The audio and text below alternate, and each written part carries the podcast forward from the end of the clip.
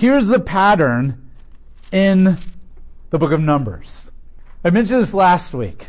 The only law that God originally gave Israel were the Ten Commandments. And then he kind of like unpacked that a little bit with the legal system. So he said, okay, here's the law. Love God, love others. Okay, don't murder, don't steal, that kind of stuff. Let's say somebody comes up to you and they've stolen. Well, this is how you execute and punish them. That's what the book of Exodus says. It's basically God saying, here are the Ten Commandments, which is basically love God and love others. And then he gives them some court cases of this is how you deal with people who violate these commandments. That's all the law was. The law grew over time. Why did it grow? Because the people rebelled. And every time they rebelled, God had to come up with more laws. And I mentioned this last week. Like, when I first had a kid, I didn't have any rules because they were just this little blob of flesh and they were pooping and eating and sleeping. And so, but when they started crawling and walking and that kind of stuff, then it's like I had to think of like, oh no, don't touch my books, you'll rip them. Okay, don't do that. No, don't do that. Oh my gosh, I didn't even think I had to make these. And there were so many rules I never thought I would ever have to come up with because I couldn't have never imagined anybody possibly in the right mind even doing a lot of these things.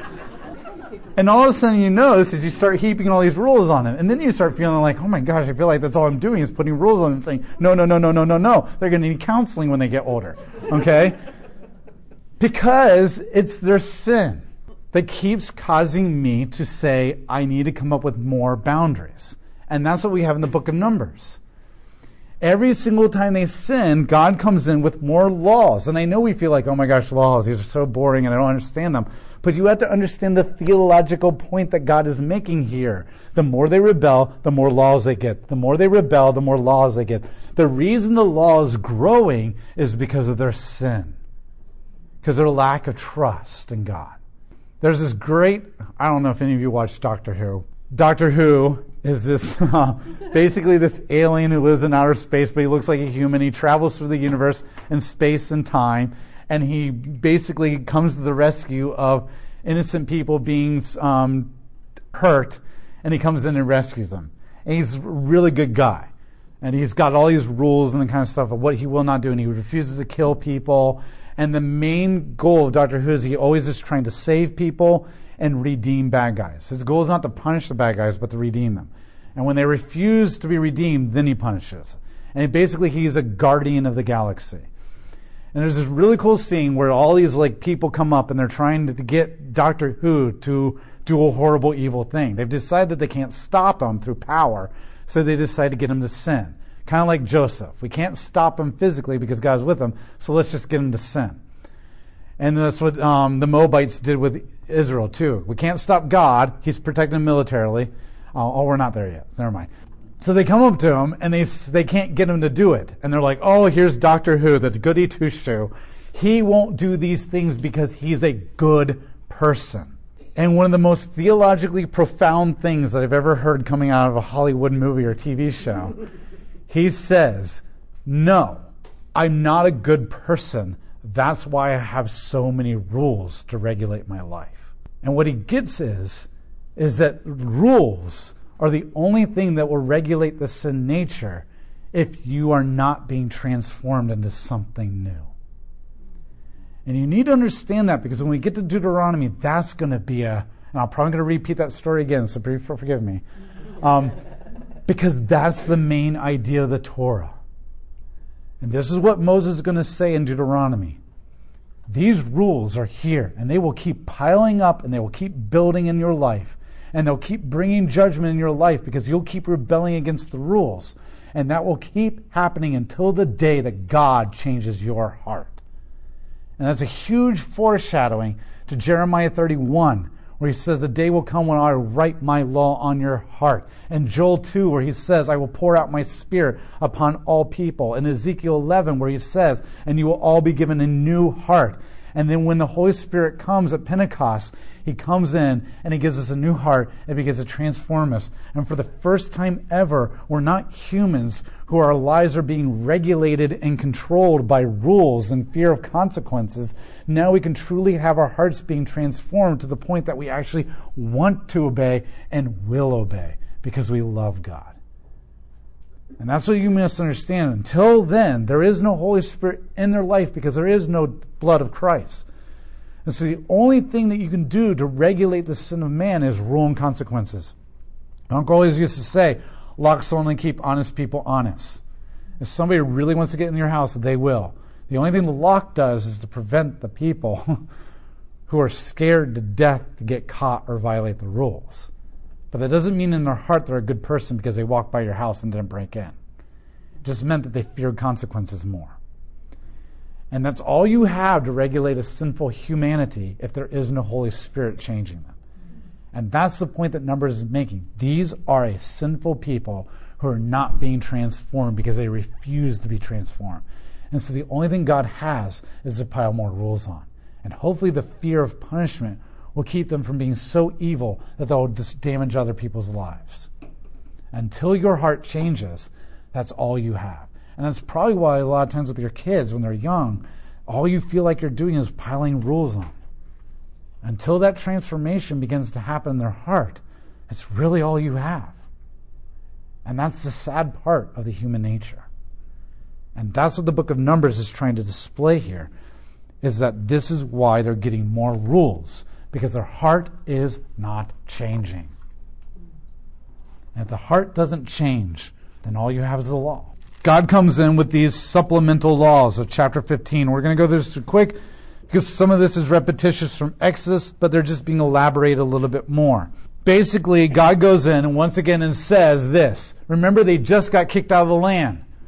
So now he kind of starts talking about the land the day that you actually enter the land, which you're not going to, so this is for your children, remember one of the things, first things you're going to do is you're going to get fruit.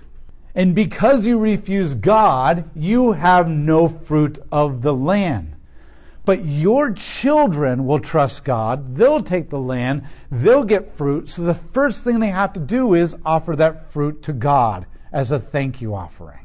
And this is what he's saying you are not getting fruit because you don't trust God. Therefore, you have nothing to thank God for. If you don't trust God, you won't see His faithfulness, you won't see His blessings, and you won't see Him at work in your life, and therefore you'll have nothing to thank Him for. And this is the key. If you truly want to, to, to see, to be content, to be truly satisfied, to truly have a grateful and thankful heart, then you have to trust God. Because when you trust God, He shows up in amazing, powerful ways, and then you have all of this praise to offer Him as a thanks offering. Because now you have a content and satisfied and joyful heart. And this is what he's emphasizing is that your children will be able to truly praise and thank God with the fruit of the land when they enter it because they will trust God. You could have had that. You could have had that. And so this is what he emphasizes the different sacrifices that they're supposed to give from the different crops that he's going to provide for them as a reminder that the reason you have these crops is because God gave it to you. This is why you tithe. You don't tithe because the church needs more money. You don't tithe because you feel like you're going to be a bad person. You tithe because you can't help but thank God and bless other people after you've been blessed by God. So then he goes on and gives an example of the stoning. So there's this guy out there collecting sticks on the Sabbath, and they come to him and they say, What should we do? And God says, Stone him. And you're like, Holy cow, that seems harsh. This guy's collecting sticks, and God's going to stone him for it. The point is not that that's a little teeny thing that he messed up on.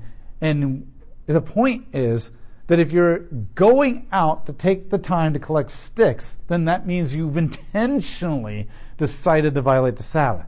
Now remember, the Sabbath is mostly about ceasing from the work that makes it difficult for you to connect to God so that you may rest in God and remember how great He is so that when you go back out into your work, you'll be more content and satisfied and do that work for God.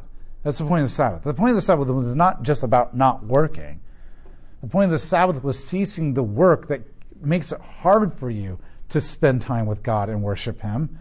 And then you spend time with God and you remember how great He is so that you become refilled up in who He is and you go back into the world content and satisfied and filled with joy to go back into the trials.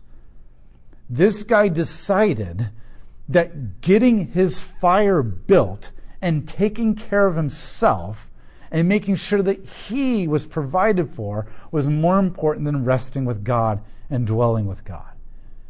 And the reason he got stoned was not because he was picking up sticks on the Sabbath, is because he intentionally decided that he was going to provide for his own needs rather than dwell and rest in God and see God provide for him.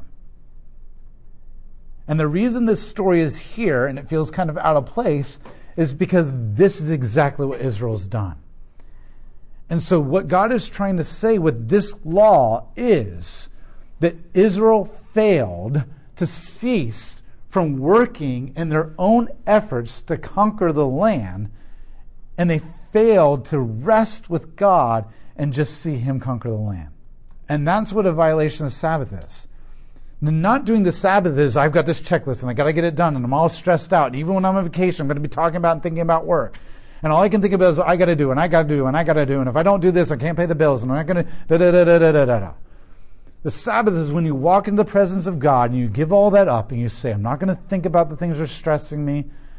I'm not going to think about all the things I have to do. I'm not going to think about all the things that are failing, not because I'm just going to wipe my mind clean and try not to think about it and just think happy, joyful thoughts but because I'm going to intentionally walk in the presence of God and I'm going to fill my mind with the remembrance of how good and great and sovereign God is and faithful. So that when I walk back out of the presence of God, which today we have to be thankful we have the Holy Spirit, so you're never walking out of the presence of God. But when I go back into the pinball machine of life that knocks me around and blinds me with all the distractions, then I'm going back into life remembering God is good. He was good here, here, here, here in my past. And now I can go in, and now when I go back into work, I'm not stressed. I'm not thinking about all the things I have to do. I'm not thinking about if I don't finish this checklist, I'm going to fail. I'm not going to get the job promotion. I'm not going to be able to pay the bills because I know in the end it will all be taken care of because God is good and I'm trusting in Him. That's the point of the Sabbath. And if you have to go work in the garden to connect with God, then that's the Sabbath rest. But the garden stresses you out, then get out of the garden. You do what you need to do to connect with God, and then you also do that as a community of people coming together because church is not this building. Church is when we all come together and rest and the Holy Spirit that we all have in common. And we encourage each other and we serve each other and we remind each other of who God is and what He's done so that we all go back out again as the body of Christ. Rest in God and no longer stress. And if a Sunday is not enough to de stress you and make you feel content, then you need to spend longer in the Sabbath. And the beauty is now that we have the Holy Spirit, the Sabbath is not a day that we go to the tabernacle. Now the Sabbath is every minute of our life because everywhere we go is the tabernacle. And so that's why God punishes this guy so harshly because he becomes a micro example of what Israel just did on a macro level. He intentionally said, I don't trust God to take care of me on this day, so I am going to work to provide for myself. Because if I don't do it, I won't be okay in life. And that's exactly what Israel just did on a national level. And that's why this law is here. And that's why this law is so harsh. Because God doesn't really ever punish the behavior he punishes the heart because the behavior is a symptom of the heart. Does that make sense? Then, in the last several verses of chapter 15, he reminds them that they're to decorate the hem of their robe with tassels. Now remember, we talked about it, well, if you're here, we talked about it with Joseph the Israelites were required, and other cultures did too. They would have a robe, and they would tie tassels to the bottom of the robe. And these tassels had knots in each tassel, so many knots with so much spaces between them. And the knots and the spacings told the lineage of their family. So you could look at one tassel, and that would be dad. You could look at another tassel, and that'd be grandfather. Another tassel, and go back, and you would see their lineage. You could also look at the tassels and see where they were in the family, the firstborn, the secondborn, that kind of stuff. You could look at the tassels and see what power or position they have in the tribe. This is the equivalent of the Scottish kilts. Okay, you look at a certain plaid, and it would tell you what family, their lineage, and whether they were influential or not. And so God required this of every family. Every family did this. The difference is that he told them that they were to put on the four corners of the robe, they were to tie in a blue thread woven every tassel.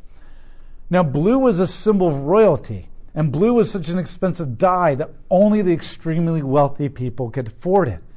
But he's now telling every single Israelite to weave this blue thread into their tassels. Because what he's trying to tell them is that they all are royalty to a certain extent, sense because they are all the chosen people of God. Their tassels told you what their identity was in their family.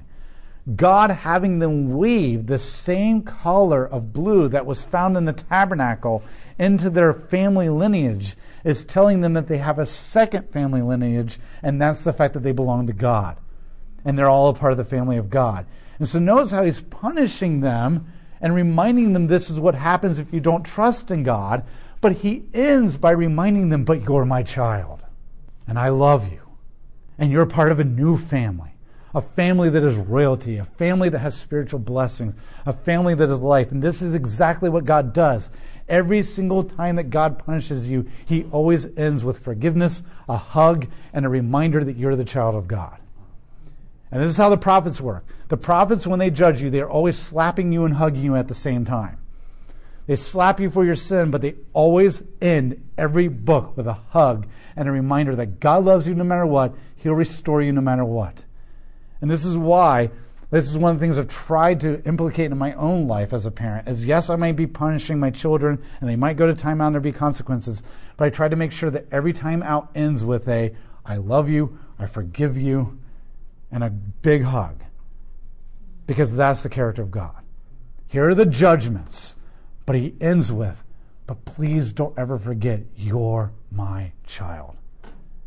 And you're part of a special, royal, spiritual family that no other nation in the world is a part of because they're uh, always based on hierarchy and works. And I, your family, is based on I am with you. Does that make sense?